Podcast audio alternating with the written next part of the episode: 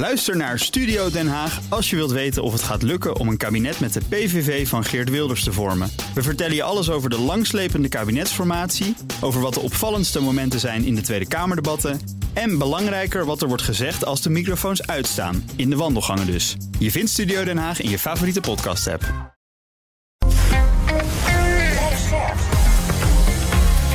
BNR Nieuwsradio. BNR breekt. Ivan Verrips. Goedemorgen en welkom. Vanaf half twaalf praat ik over het nieuws van de dag. Over uh, ja, of steeds meer dagen stemmen gelijk staat aan een hogere opkomst. De PvdA en D66 denken van wel. En de meerderheid van de Tweede Kamer voelt er ook wel wat voor. Maar er zijn ook wel wat uh, vraagtekens. En over... Absolutely shit. Dit is een Dude, reportage, those are three be- My God! reportage van Geen Stel op de bierfiets. Want na Amsterdam wil ook Rotterdam van de bierfiets op. Gaat dit cultureel erfgoed dan helemaal verdwijnen? In mijn panel vandaag Jesse Marcus, adviseur Public Affairs bij Schuttelaar en Partners. Goedemorgen. Goedemorgen. Welkom, goed dat je er bent. En Iris Vergeer, voorzitter van Dwars, de GroenLinks Jongeren. Goedemorgen. Goedemorgen. Welkom. We beginnen met... BNR breekt. Breekijzer. En het breekijzer heeft te maken met de asielspreidingswet, door sommigen de dwangwet genoemd. Want, even geduld, AUB die gaat nog wat langer op zich laten wachten. Staatssecretaris Van den Burg zou eigenlijk gisteren een uitwerking naar de Tweede Kamer sturen, maar dat is niet gebeurd. Zijn eigen partij, de VVD, is het er namelijk niet mee eens. Opnieuw niet. En dat heeft dan toch weer met dat dwangelement te maken. De VVD beloofde in november juist nog dat ze in zouden gaan stemmen met die wet. Rutte zou zich dan gaan inzetten om de asielinstroom omlaag te krijgen. Maar intussen heeft de fractie zich dus bedacht. Ons breekijzer vandaag is... het is terecht dat de VVD-fractie zich zorgen maakt om de spreidingswet. Ik ben heel benieuwd hoe jij erover denkt. Misschien ben je het oneens en vind je dat dit leidt tot ontzettend veel uitstel en gedoe... en ja, uitstel waar we eigenlijk eh, niet op kunnen wachten... wat gewoon niet gaat werken. Of beter wel mee eens en snap je de zorgen van de VVD... kan dit voorstel echt niet en moet Van der Burg terug naar de tekentafel... en iets gaan doen met de kritieken van bijvoorbeeld de Raad van State. Als je wil reageren, 020 468 4x0 is ons telefoonnummer. Breekijzer dus.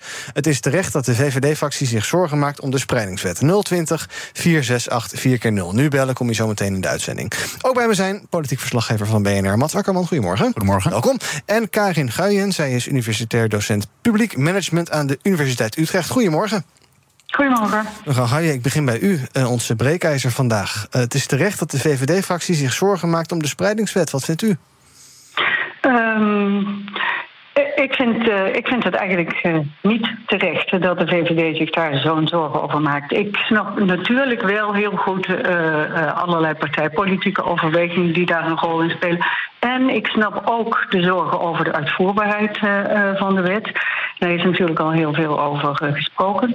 Maar op zich dat dwangelement, dat dat een groot probleem zou zijn, dat vind ik toch een beetje wonderlijk. Want Hè, wat natuurlijk vaak al benoemd is, alle wetgeving bevat een zeker dwangelement, want anders heb je geen wet nodig. Dan kun je gewoon een losse afspraak maken. Dus ik vind dat een beetje een wonderlijk argument. Ja. Ehm, ik begrijp eh, eh, heel goed dat, dat het heel veel fijner zou zijn als, eh, als je gewoon een afspraak zou kunnen maken met, de, eh, met alle gemeentes. En dat alle gemeentes uit zichzelf zouden zeggen. Nou, tuurlijk, eh, hè, wij, wij dragen bij aan, eh, aan eh, de oplossing. We gaan eh, proactief aan de slag. Maar dat, eh, dat is tot nu toe niet gelukt. En eh, eh, dat, kan, eh, dat kan via een wet wel geregeld worden. In feite zie je hier hetzelfde probleem als wat je ook op Europees niveau ziet. En ook daar zit het al jaren in een impasse. Eh, hetzelfde idee van eh, de verdeling van, eh, van asielzoekers. Heel erg lastig. En er is daar geen echte mogelijkheid om zoiets als een spreidingswet te doen. Dus eh, daar, daar zit het al jaren vast. Ja, maar misschien durven politici niet meer zo met dwang te komen... want dat vinden mensen niet zo leuk als ze gedwongen worden tot iets. Nee, niemand eh, vindt, natuurlijk vindt helemaal niemand het leuk om, eh, om eh, gedwongen te worden. Maar als je gemeenschappelijk ehm, eh, ziet dat er een probleem is.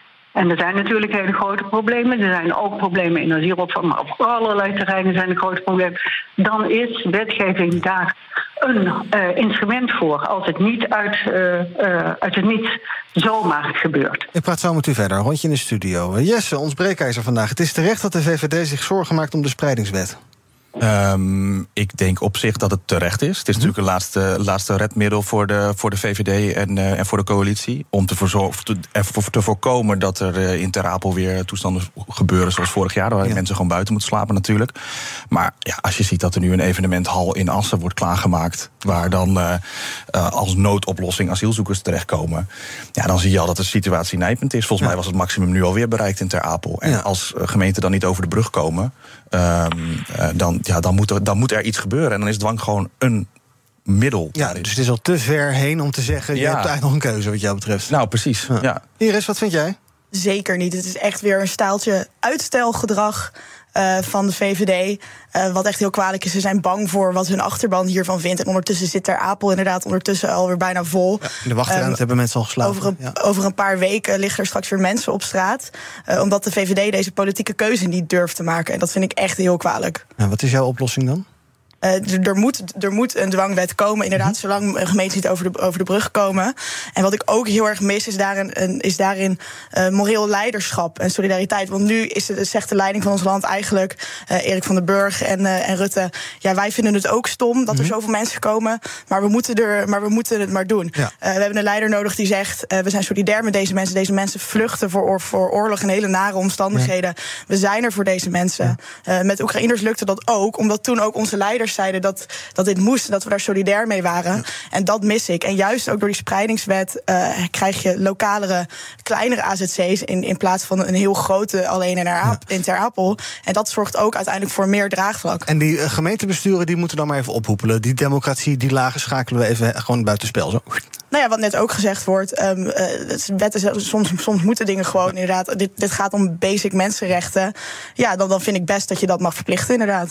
Mats, eh, vorig jaar november, 8 november geloof ik... toen moest eh, Mark Rutte verschijnen bij de fractie van de VVD. Ja, daar was ik bij, ja. Best wel een unicum inderdaad. Ja, daar stond jij bij. Ik heb de foto's gezien. Achteraf kwam eh, Sophie Hermans naar buiten... de fractievoorzitter van de VVD in de Tweede Kamer. Die zei dit. We hebben Mark heel stevig doorgezaagd over eh, de instroom en onze zorgen over de instroom. En daar hebben we hem ook van doordrongen.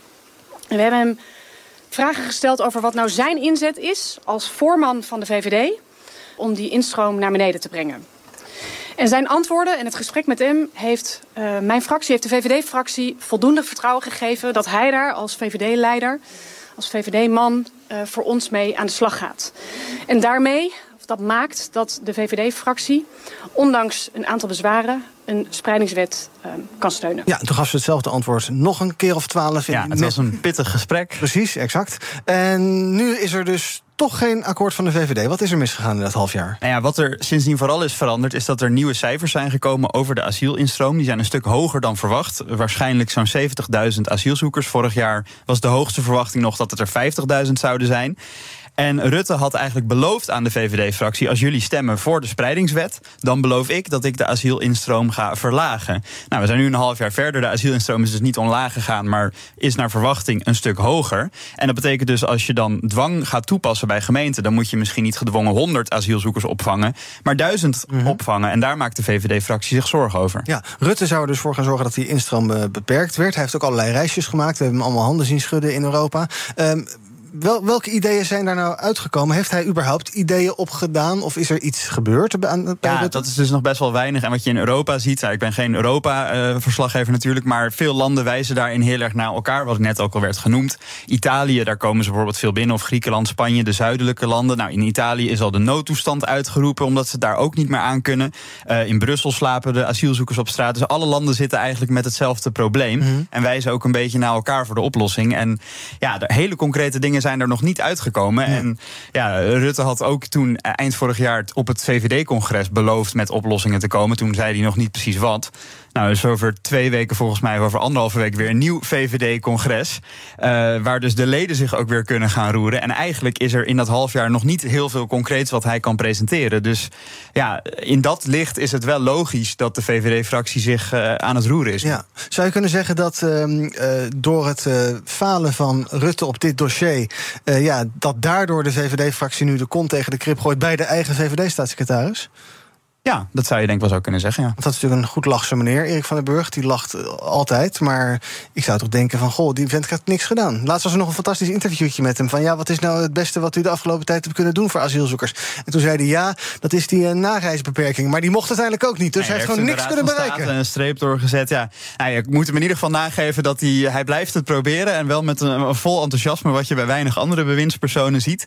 Uh, maar tot nu toe is hij inderdaad, moet hij terug, steeds terugvallen op noodmaatregelen nemen. Hij heeft nu ook weer een noodmaatregelenpakket aangekondigd. Uh, wat Jesse net al noemde, ja. inderdaad die opvang in Assen voor 500 asielzoekers. Uh, hij gaat ze weer in hotels stoppen, of gemeenten dat nou willen of niet. Hij gaat ook tegen gemeenten zeggen: jullie stellen nu allemaal eisen aan welke asielzoekers jullie aannemen. Veel gemeenten zeggen: we willen liever vrouwen en kinderen of gezinnen dan alleenstaande mannen. Hij gaat ook gewoon tegen gemeenten nu zeggen: nou, die eisen daar ga ik gewoon, die ga ik overrulen ja. en ik ga ze gewoon sturen. En het is misschien een beetje een soort powerplay van ja, als jullie niet met mijn wet in gaan stemmen en de hele tijd dwars gaan liggen, dan ga ik gewoon andere maatregelen nemen, want ik ja. moet het toch oplossen. En die zijn misschien nog wel vervelender dan wat jullie willen. En misschien probeert hij ze zo toch een beetje te duwen om toch weer meer steun voor zijn wet te krijgen. Ja, maar mevrouw Gooyen, voordat ik naar de bellers ga, uh, hij kwam inderdaad gisteren van de Burg met vier ja, maatregelen voor de komende zomer, een soort uh, labmaatregelen weer, maar daar zit ook een vorm van dwang in. Kan dat dan zomaar of moet dat ook allemaal door de, door de Tweede Kamer en Eerste Kamer?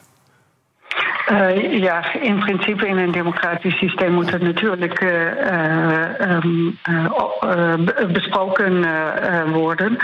Maar ja, je kunt je ook voorstellen dat, dat als je dit oneindig gaat bespreken, dat het eigenlijk ook een vorm van traineren is. Hè? Dat er gewoon voortdurend niks gebeurt.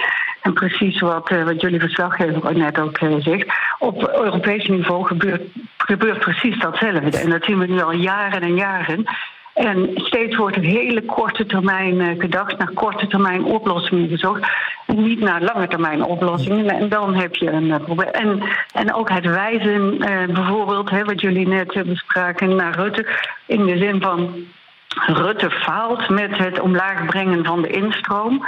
Dat is natuurlijk eigenlijk onzin om zoiets te zeggen. Dat is niet iets wat zo maakbaar is, waarvan je gewoon kunt zeggen van nou, hè, dat uh, zorg gewoon dat die instroom omlaag gaat. Ja. Natuurlijk is dat oneindig uh, geprobeerd en ook deels echt wel gelukt. Bijvoorbeeld met uh, de Turkije-deal, uh -huh. waar gezegd werd van um, we geven heel veel geld aan Turkije om Syriërs op te vangen. Destijds bij de Syrië-crisis.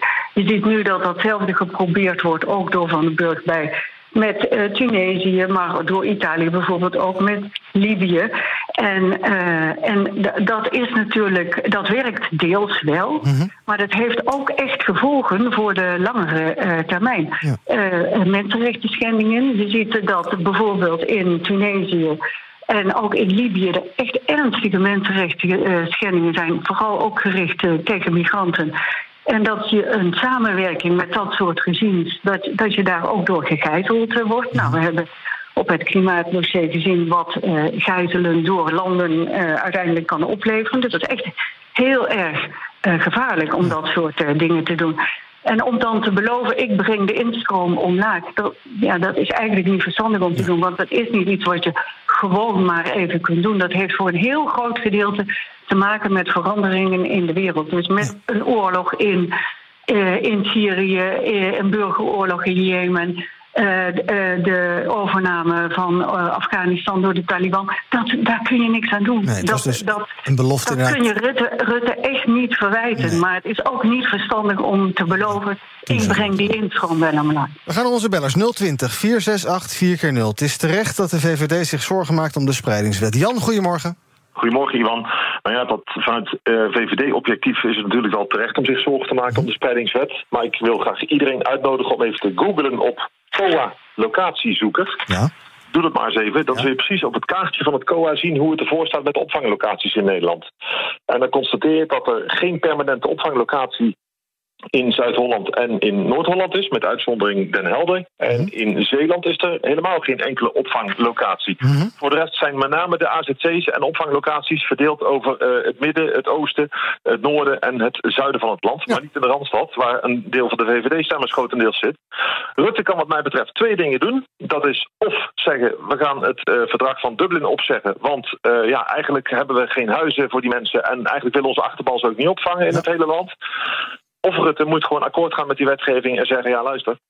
eh, ik ga aan de achterban uitleggen dat ja, asielproblematiek een probleem is van heel Nederland. En niet alleen maar van het volk in de regio. Maar hij moet wel gaan kiezen. Dank voor het bellen. Rogier, goedemorgen. Ja, goedemorgen Ivan en eh, gasten. Ik eh wou even eh, aangeven dat dit maakt wel helder hoe ondemocratisch dat clubje VVD'ers is. Want er worden twee extra vergaderingen ingelast om in, een, in de Eerste Kamer een paar enorm belangrijke wetten erdoor te jassen. Met veel geweld. En hier gaan ze dan, als het om mensenlevens gaat, over vluchtelingen, dan gaan ze ineens moeilijk doen. Dit, dit geeft aan waar we aan toe zijn met een Rutte die gewoon in een, in een, in een debat over het, de, de kindertoeslagmisdaad dan gewoon weer de, de, de gevierde jongen uit gaat zitten hangen. En, en ik begreep ook dat hij bij dat eh, VI weer heeft eh, eh, mogen glunderen. Heeft u niet gekeken? Wat zeg je? Heeft u niet gekeken naar VI? Nou, ik kots al als ik die man überhaupt hoor, eh, een aanhef hoor eh, eh, nemen. Dus dus de- al bij de inleiding van een gesprek draai ik vo- vo- het, het volume naar nul. Want het, het is ongelooflijk dat wij de straat niet opgaan om die ma- man subiet uit dat torentje te jagen. Rogier, dankjewel voor het bellen. Nog twee bellers in dit blokje. Willem, goedemorgen Willem. Goedemorgen. Zit aan boord van mijn prachtige klassieke zeiljacht Oh, wat heerlijk. in Sneek.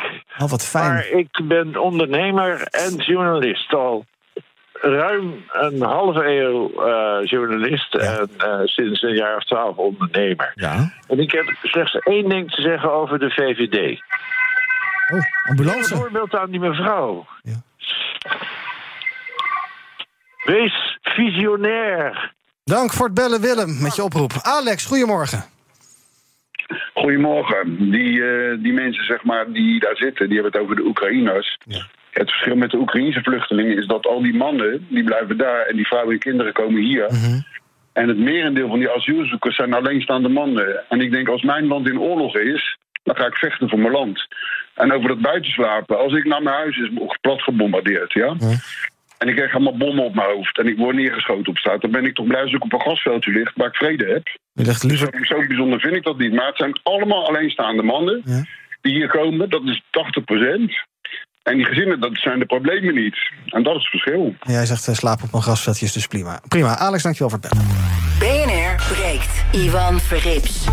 Met in mijn panel vandaag Iris Vergeer, de voorzitter van Dwars. Jesse Marcus, adviseur Public Affairs bij Schuttelaar en Partners. En ook bij me is Karin Guijen. Zij is universitair docent publiek management aan de Universiteit Utrecht. En politiek verslaggever Mats Akkerman. We praten over ons breekijzer. Het is terecht dat de VVD-fractie zich zorgen maakt om de spreidingswet. Laten we even kijken naar wat nou uh, ideeën zijn die er zo al leven om die instroom dan toch omlaag te krijgen. Want Rutte heeft het immers beloofd. Je kan een paar dingen doen. Uh, Mats, die indruk krijg ik. Je zou dus iets kunnen dat inwilligingspercentage zou omlaag kunnen. Ja, want dat is inderdaad wel iets. Ons percentage aanvragen dat wij goedkeuren, dat is relatief heel hoog vergeleken ja. met andere Europese landen. En er, daar willen ze naar kijken van hoe komt het nou dat wij veel meer aanvragen goedkeuren dan bijvoorbeeld in Duitsland. Uh, waardoor het te aantrekkelijk zou worden voor asielzoekers om hier naartoe te komen. Omdat ze denken, ja, waar heb ik kans? In Nederland. -hmm. uh, dus ze willen eigenlijk gaan uitzoeken waarom is het bij ons nou zo hoog, dat percentage. En dat willen ze omlaag brengen. Ja, dan heb je ook nog die van het twee-status asielstelsel. Waarbij dus de, niet alle asielzoekers gelijk worden behandeld. Maar je gaat dan kijken naar mensen die individueel vluchten omdat er is. Of bijvoorbeeld omdat hun land in oorlog is. Zijn er ideeën, kijk maar even Iris bij jou, waar jij wel warm van wordt? Of, of zeg je überhaupt minder asielzoekers moeten we niet aan beginnen? Uh, nou, als je kijkt naar, naar de echte oorzaken van, uh, van een grotere instroom, zijn dat bijvoorbeeld oorlogen. Uh, en ik denk dat, dat juist bijvoorbeeld ook de klimaatcrisis daar nu een hele een rol in gaat spelen. Zeker mm -hmm. in de toekomst. dat, dat droogte en oorlogen die, da die daardoor weer gaan ontstaan, dat dat voor heel veel migratie gaat zorgen. en, en dat, het, dat je juist, volgens mij gaan we nu minder geld uitgeven aan ontwikkelingshulp. Volgens mij is dat het slechtste idee wat je kunt hebben. Um, als je inderdaad wil wat, dat die instroom naar beneden gaat. Uh, dus ik zou het meer zoeken in hoe kun je die, die echte oorzaken, die grote problemen echt verhelpen. In plaats van hier trucjes verzinnen om minder mensen een verblijfsvergunning te hoeven geven die wel al gewoon in, in gevaar zijn. Dat geldt overigens wat inderdaad minder naar ontwikkelingshulp gaat. Dat is juist gebruikt weer om de ja. hogere kosten voor asiel en migratie te kunnen betalen. Ja, in eigen land. En het wordt ja, uit het potje precies, ontwikkelingssamenwerking dus een vestzak, broekzak uh, ja. verhaal. Jesse, jij ideeën? Nou, ik sluit me daar vooral heel erg bij aan. Ik denk dat dat juist heel erg van belang is om het, het- het meer te investeren in ontwikkelingshulp en het ontwikkelen van, eh, van, van, van, van landen waar eh, grote asielzoekersstromen worden verwacht. En met verwacht inderdaad vanuit droogte en vanuit klimaatveranderingen ja, wordt het probleem alleen maar groter. En moet je gewoon denken aan structurele oplossingen. Ja. Mevrouw, ga je nog eventjes? Die, eh, die wet van Van den Burg, die is, nou, ik zei het al, zwaar bekritiseerd. Natuurlijk door de oppositie, dat is logisch. Maar ook door de Raad van State, die had er kritiek op. Ik geloof dat vanochtend Rutger Groot-Wassink... eh, voorzitter van de commissie Asiel en Migratie... van de Vereniging Nederlandse Gemeenten bij WNL of iets dergelijks. En die zei ook van, ja, eh, gemeenten moeten minder eisen gaan stellen... aan wat voor mensen ze tijdelijke opvang bieden. Luister even mee. Wat we nu zien is eigenlijk, ja, het bijvoorbeeld huisvesten van statushouders in hotels is echt geen oplossing. Eh, want er komt natuurlijk, uiteindelijk moet je die mensen gewoon huisvesten. En ook bijvoorbeeld zeggen, ja, gemeenten mogen niet meer selecteren. Ik begrijp dat wel van de staatssecretaris. Maar aan de andere kant ja, moeten gemeenten natuurlijk echt wel de ruimte hebben om zelf ook met het COA daar afspraken over te maken. Ja, al die kritieken, daar heeft Van den Burg niet zoveel mee gedaan. Het originele wetsvoorstel, dat is eigenlijk amper veranderd. Eh, vergalopeert hij zich ook een beetje?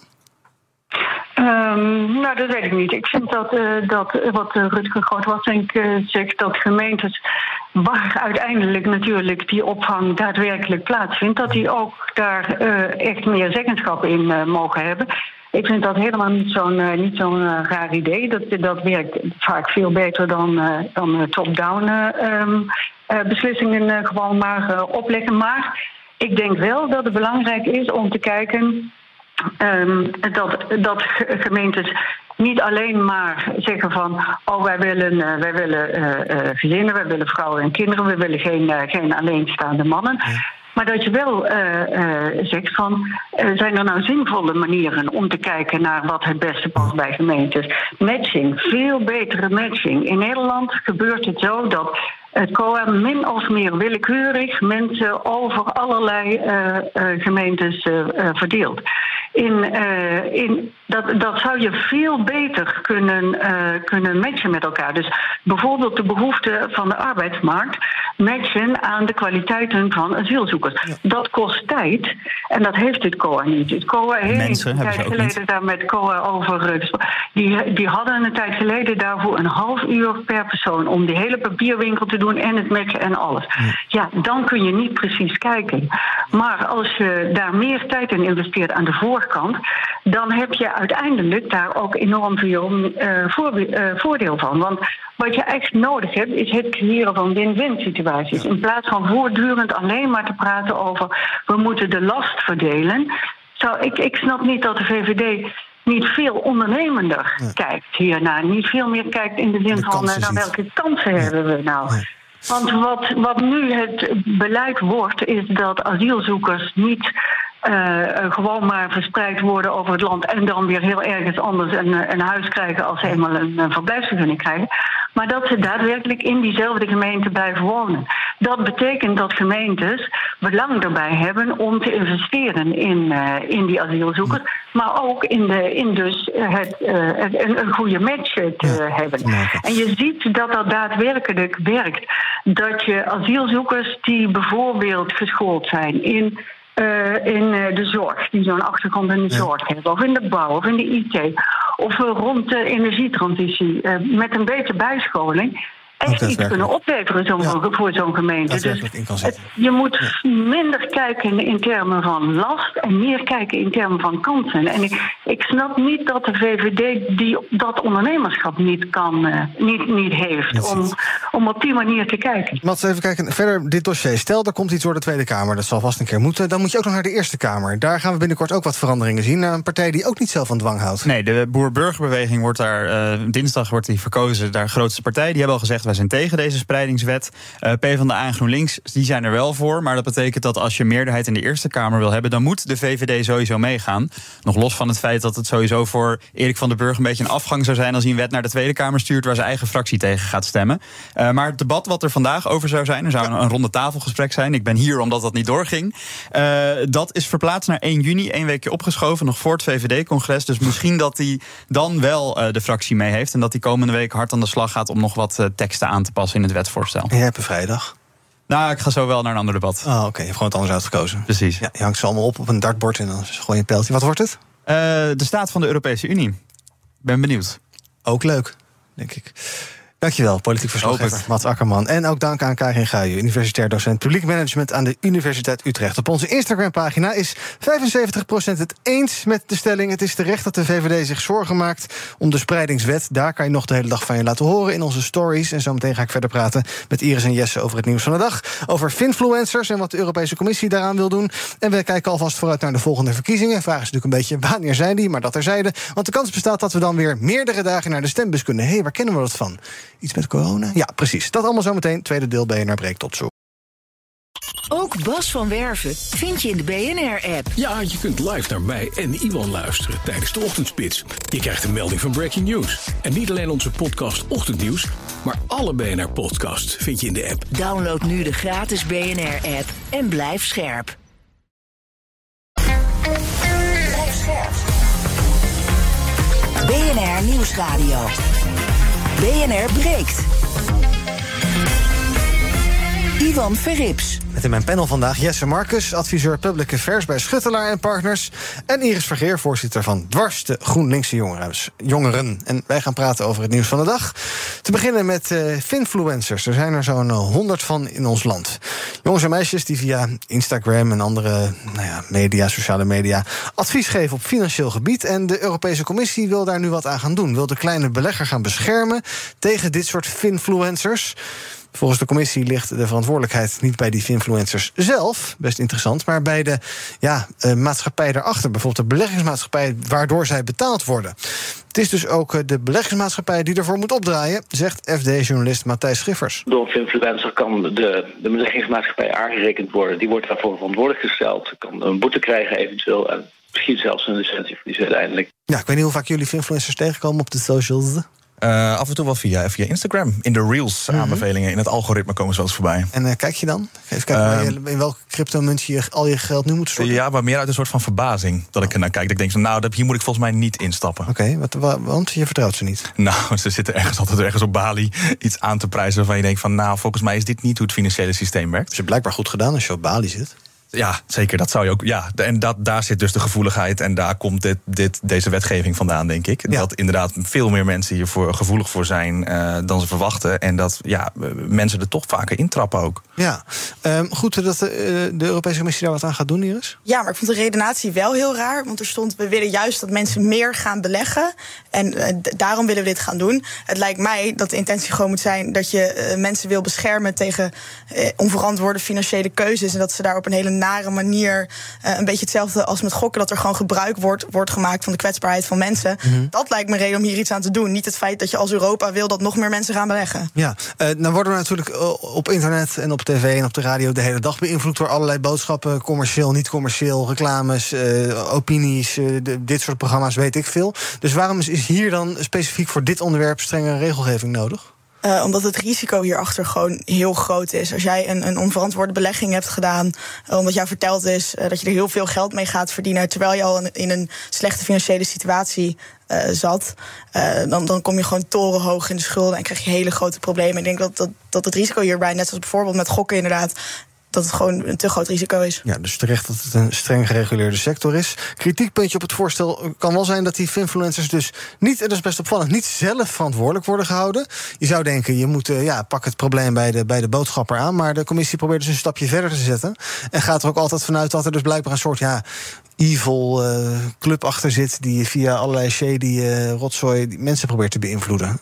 Ik zie jou ja, heftig ja knikken. Ja, ik denk dat dat juist wel het goede is. Dat Misschien ben ik heel naïef. Ik dacht dat die jongens en meisjes dat het gewoon zelf dat interessant vonden om daar, daar blogjes over te maken. Maar die worden gewoon dik betaald dus. Ja, nee, maar daarom denk ik ook dat dit juist goed is. Om het probleem juist bij de wortel uh, aan te pakken. En te kijken, nou oké, okay, maar welke beleggingsmaatschappij zit hier nou achter? Of welke bitcoin-achtige toestand? Mhm. Mm -hmm. en die aanspreken op het inzetten van die finfluencers. Want die finfluencers, ja, die worden natuurlijk wel aangestuurd. Die worden natuurlijk wel ook weer beïnvloed. Dus ik, volgens mij lijkt mij dat heel goed om zo nou ja, regels te formuleren om juist die kleine beleggers uh, te beschermen. Ja. Moeten we er überhaupt vanaf of niet?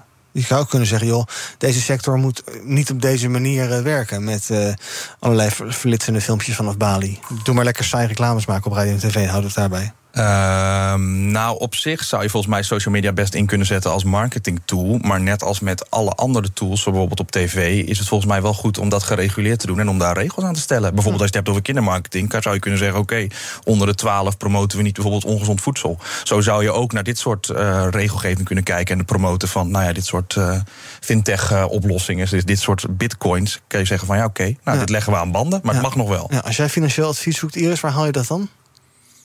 Poeh, ik denk ik gewoon naar mensen in mijn omgeving waarvan ik denk dat ze daar verstand van, van hebben. Ja, en die zitten niet op Bali. Nee, dat zijn eh, niet degenen die je Instagram Reels tegenkomt. Ander eh, verhaal, ook politiek. Een idee van D66 en de Partij voor de Arbeid. Meerdere dagen stemmen om zo meer mensen naar het stemlokaal te lokken. De meerderheid van de Tweede Kamer lijkt daarvoor te zijn. Er zitten wel wat haken en ogen aan. Zo vragen sommige partijen zich af of twee stemdagen niet beter is dan drie stemdagen. Wat wordt genoemd in het voorstel. En we kennen het natuurlijk een beetje uit de coronatijd. Toen was het idee, ja, eh, je mag niet al te veel mensen in dezelfde eh, ruimte tegelijkertijd hebben. En misschien vinden ouderen het een beetje eng om met allemaal eh, jongeren die naar vieze illegale festivals gaan, om dan in dezelfde ruimte te staan. Dus dan spreiden we het een beetje. Doen we een dagje voor ouderen en een dagje voor jongeren. En eh, nou, toen hadden, uiteindelijk hadden we geloof ik drie dagen stemmen, een van de jaren. Ehm, en nu is het idee, misschien moeten we dat permanent maken, zodat meer mensen kans hebben om te stemmen. Vind je het een goed idee, Iris? Ja, ik denk dat het stemmen eh, wel toegankelijker kan maken. Bijvoorbeeld voor mensen die, die nog steeds met een immuunziekte rondlopen, die gewoon niet met te veel mensen in de omgeving, of die om andere redenen gewoon liever niet in, op hele drukke plekken zijn. Ja. Eh, en als je meer dagen hebt, eh, dan kun je er denk ik inderdaad sowieso voor zorgen dat meer mensen er toch aan denken of er toch tijd voor kunnen maken om eventjes te gaan stemmen. Ja, als je zo redeneert, dan moet je natuurlijk eigenlijk een soort stemmaand doen. Want dan heeft echt niemand een excuus meer om niet meer te stemmen. Dus waar Nee. ligt dan de grens? Daar Ja. zit natuurlijk een grens aan, maar, maar twee, drie dagen vind ik echt niet een heel gek verhaal. Waar je wel op moet letten, want vorige keer met corona eh, was het bijvoorbeeld het grote NOS-verkiezingsdebat wel pas op de allerlaatste avond. Dus toen de verkiezingen al bezig waren, dat de media er wel ook voor zorgen dat gewoon netjes, zoals het nu ook bij verkiezingen zo is, eh, dat die debatten wel gewoon voor de verkiezingen zijn. Mhm, Ja, dus je moet op, voor dag één stoppen met alle campagnes en alle beïnvloedingsoperaties. Althans, potentieel. En dan drie dagen een soort radiostilte en dan weten we de uitkomst. Precies. Zo. Ik zie het niet helemaal gebeuren, jij wel? Ja, en volgens mij, het is volgens mij een redelijk voorstel. Alleen als je het effect bekijkt, ja, in coro, ik zat net nog even op te zoeken wat nou de opkomstcijfers waren bij de Tweede Kamerverkiezingen. 2021 was het gewoon 78 procent en 2017 bijna 82 procent. Ja. Dus dan zie je dat het effect van meerdere dagen stemmen, ja, mensen die niet willen stemmen, komen dan ook niet. Nee. Dus dat, dat, dat kun je wel blijven uitstellen. Maar het is juist ook, het heeft volgens mij ook iets heel moois als je juist één, ja, de, de, de, het feest der democratie, één eh, stemdag hebt. Ja, ik moet ook een beetje eigen ervaringen hierbij halen. Ik zit vaak op een eh, stembureau, vind ik leuk om te doen.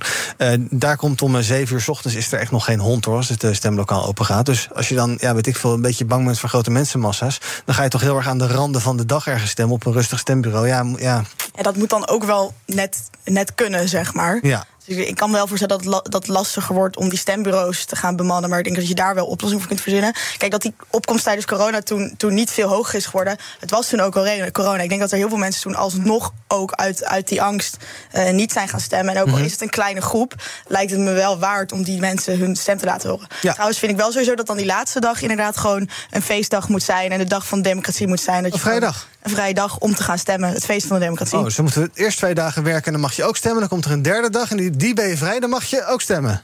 Nou, ja, is dat het de dag van de uitslagen Ja. er ook zijn. Dat je dan echt Ja, precies. hebt. Ja, oké. Ik noteer nog een vrije dag. Uiteindelijk houden we geen eh, werkdagen meer over op deze manier. Maar ik vind het op zich wel een creatief idee. Tot slot, dit kost natuurlijk wel geld. Want een democratie kost altijd geld. Best wel heel erg veel. Al die eh nerdjes zoals ik die op die stembureaus zitten... die moeten allemaal een zakcentje krijgen. Dan is het allemaal voor twee dagen. Eh, is dat nog een bezwaar? Nou, volgens mij is dat wel een bezwaar, ja. Want bijvoorbeeld als je het hebt over de werving van genoeg mensen om die stem, om in die stembureaus te zitten, waar jij ook zit, eh, als, eh, als, eh, stem, als iemand die mensen ontvangt of als je laatst moet stemmen, ja, daar zit volgens mij wel een probleem. Volgens mij heeft de VNG daar wel een, iets rechtmatigs. Goed, we gaan praten met Thomas van. Ook Bas van Werven vind je in de BNR-app. Ja, je kunt live naar mij en Iwan luisteren tijdens de ochtendspits. Je krijgt een melding van Breaking News. En niet alleen onze podcast Ochtendnieuws, maar alle BNR-podcasts vind je in de app. Download nu de gratis BNR-app en blijf scherp. Welkom. BNR breekt. Niks meer te doen, ideaal. We gaan kijken naar wat mijn panelleden is opgevallen in het nieuws. Iris, ik begin bij jou. Je wil het hebben over een eh, VN-conferentie... die werd gehouden om eh, geld in te zamelen voor de Hoorn van Afrika... maar die eigenlijk op een grote deceptie is uitgelopen. Ja, er is eh 800 miljoen dollar opgehaald. En dat vind ik een vrij bizarre situatie. Voor mij is, dat, is dit echt het voorbeeld van wat klimaatonrechtvaardigheid betekent. Uh, namelijk uh, dat er daar mensen in hongersnood zitten en overlijden door, uh, door droogte die gecreëerd wordt. Uh, door de klimaatcrisis. En dat laat voor mij ook weer zien, we zitten al midden in die klimaatcrisis. En ik vind het een vrij bizarre gewaarwording dat er nu de discussie over ja, hoeveel uh, geeft de Nederlandse overheid uit aan fossiele subsidies. Nou, de laatste inschatting was 30 miljard. En, uh, en een project om in zo'n groot gebied iets aan die droogte te doen, levert dan 800 miljoen dollar op. Terwijl bijvoorbeeld ook de winst van Shell vorig jaar 35 miljard euro oplevert. Voor mij uh, is, dat, is dat het perfecte voorbeeld van, van hoe onrechtvaardig de klimaatcrisis is. Want hoe hebben de winst van Shell en klimaatsubsidies en de problemen in de Hoorn van Afrika met elkaar te maken? Nou ja, dat we dus uh, blijkbaar wel oké okay vinden dat er geld wordt verdiend aan fossiele brandstoffen. Dat de overheid, dat de Nederlandse overheid ervoor kiest om daarin te investeren. En vervolgens niet het geld neerlegt om de problemen die we daardoor zelf creëren aan te pakken. Ja, uh, hoeveel, hoeveel was er nou opgehaald? 6, 800 miljoen. De ja. doelstelling was geloof ik 5 miljard.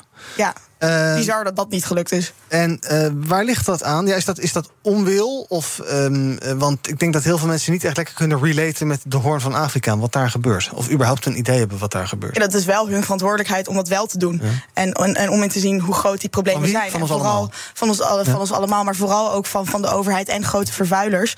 Om zelf op te draaien voor de problemen die we zelf gecreëerd hebben. En wat is het?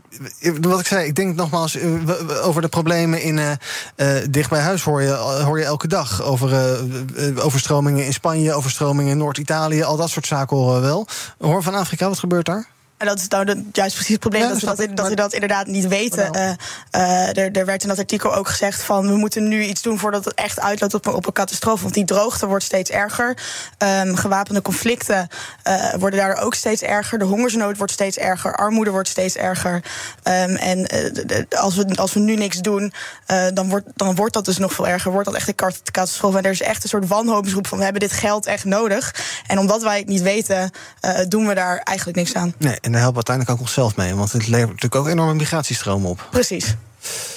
Jesse, um, jij wil het hebben over. Uh, we gaan weer de politiek in. De Natuurherstelwet. Dat is een fascinerende uh, brain fart van Frans Timmermans. Um, waar ook best wel wat uh, kritiek op is van het Europees Parlement. Van Alexander de Croo in België. Ik geloof dat Emmanuel Macron zijn kont tegen de krip heeft gegooid. Christiane van der Wal die is er juist weer wel blij mee. En de Croo die zegt: ja, we moeten niet de kruiwagen volladen met nog meer eisen als het gaat om natuur en klimaat en dat soort zaken. Natuurherstelwet. wat regelt is het een goed idee?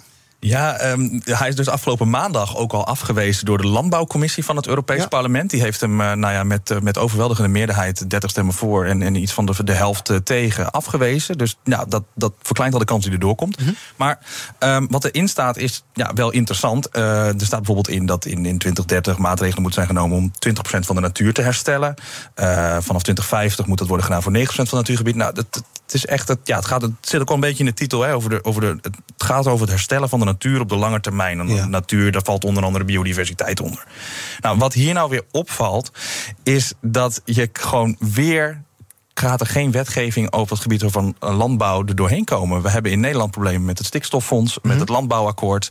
En uh, in Europa heb je de gewoon natuurherstelwet, waar die er gewoon, ja, zoals het nu lijkt, niet gaat komen. En dat terwijl Timmermans ook zegt van ja, maar luister, het is ook aan de landen zelf om te bepalen welke maatregelen nu precies moeten worden genomen. Dus ja. hij, hij zegt ook van ja, voor- en tegenstanders praten langs elkaar heen, want lidstaten kunnen het zelf invullen.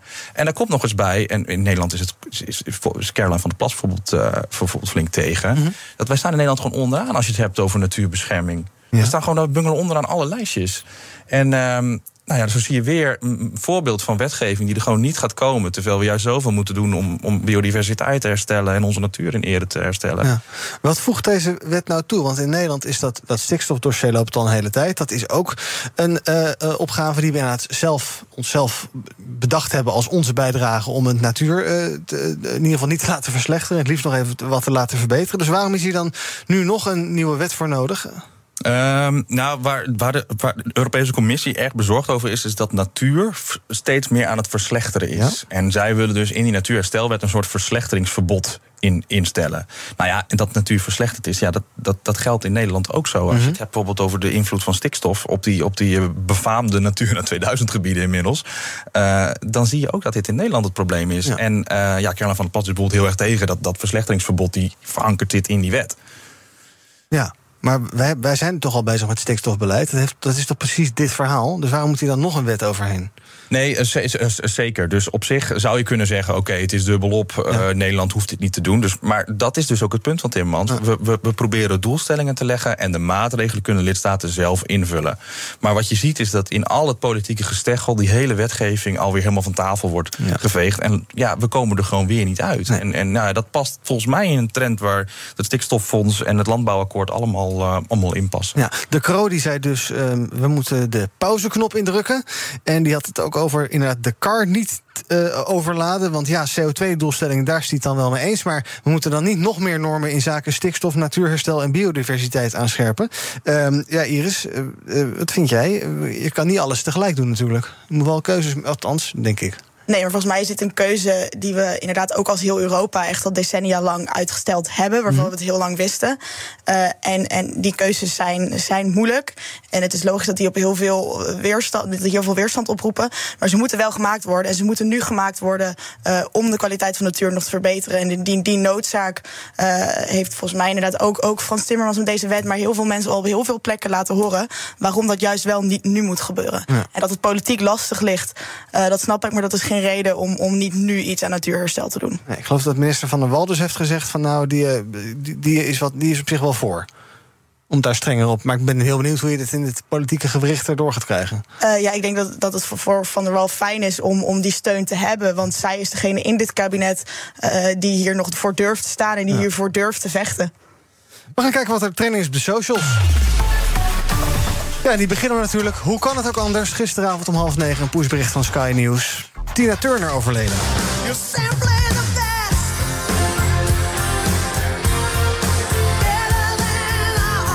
Wij gaan de sociale media uiteraard flink op los. De Queen of Rock and Roll, zoals ze ook wel wordt genoemd, werd 83 jaar. Een fascinerend leven met heel veel tegenslag vanaf het begin. En ook in haar relatie met Ike Turner uiteraard. Uiteindelijk werd het dan toch een succes. Uiteindelijk eh, overleed ze gisteravond na een lang ziekbed in haar huis in Zwitserland. Verder op de traininglijstjes hashtag Feyenoord.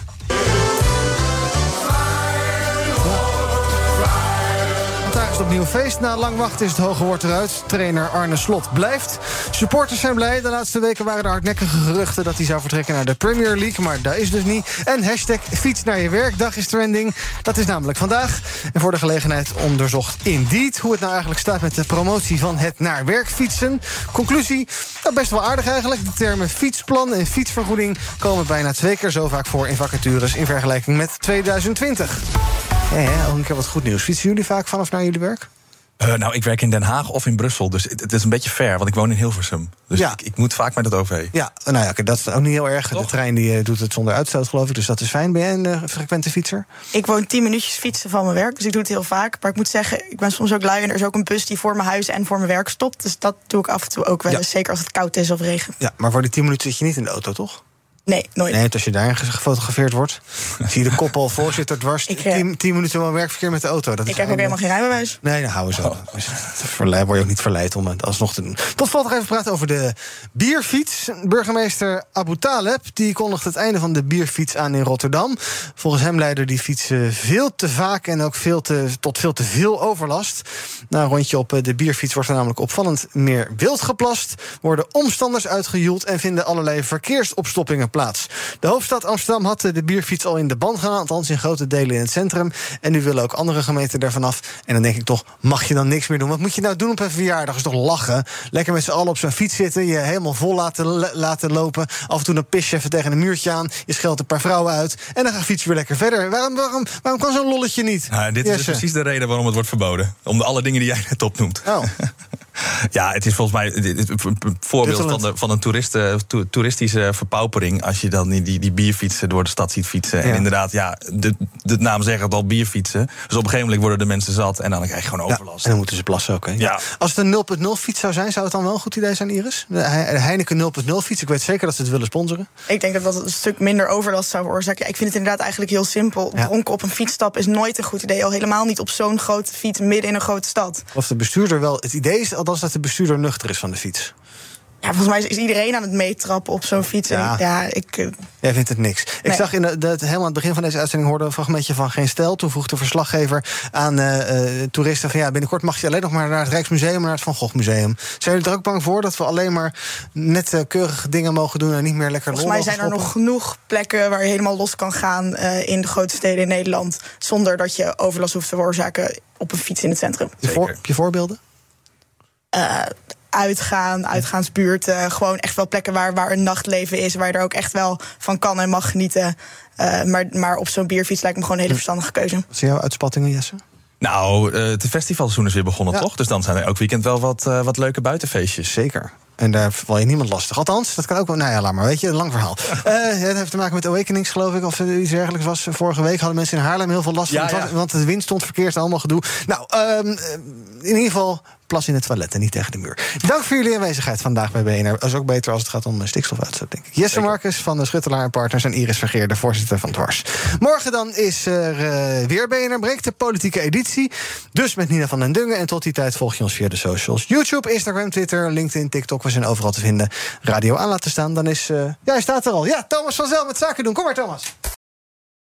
Ook Hugo Reitsma vind je in de BNR-app. Superhandig die BNR-app. Je kunt alle programma's live luisteren, breaking nieuwsmeldingen.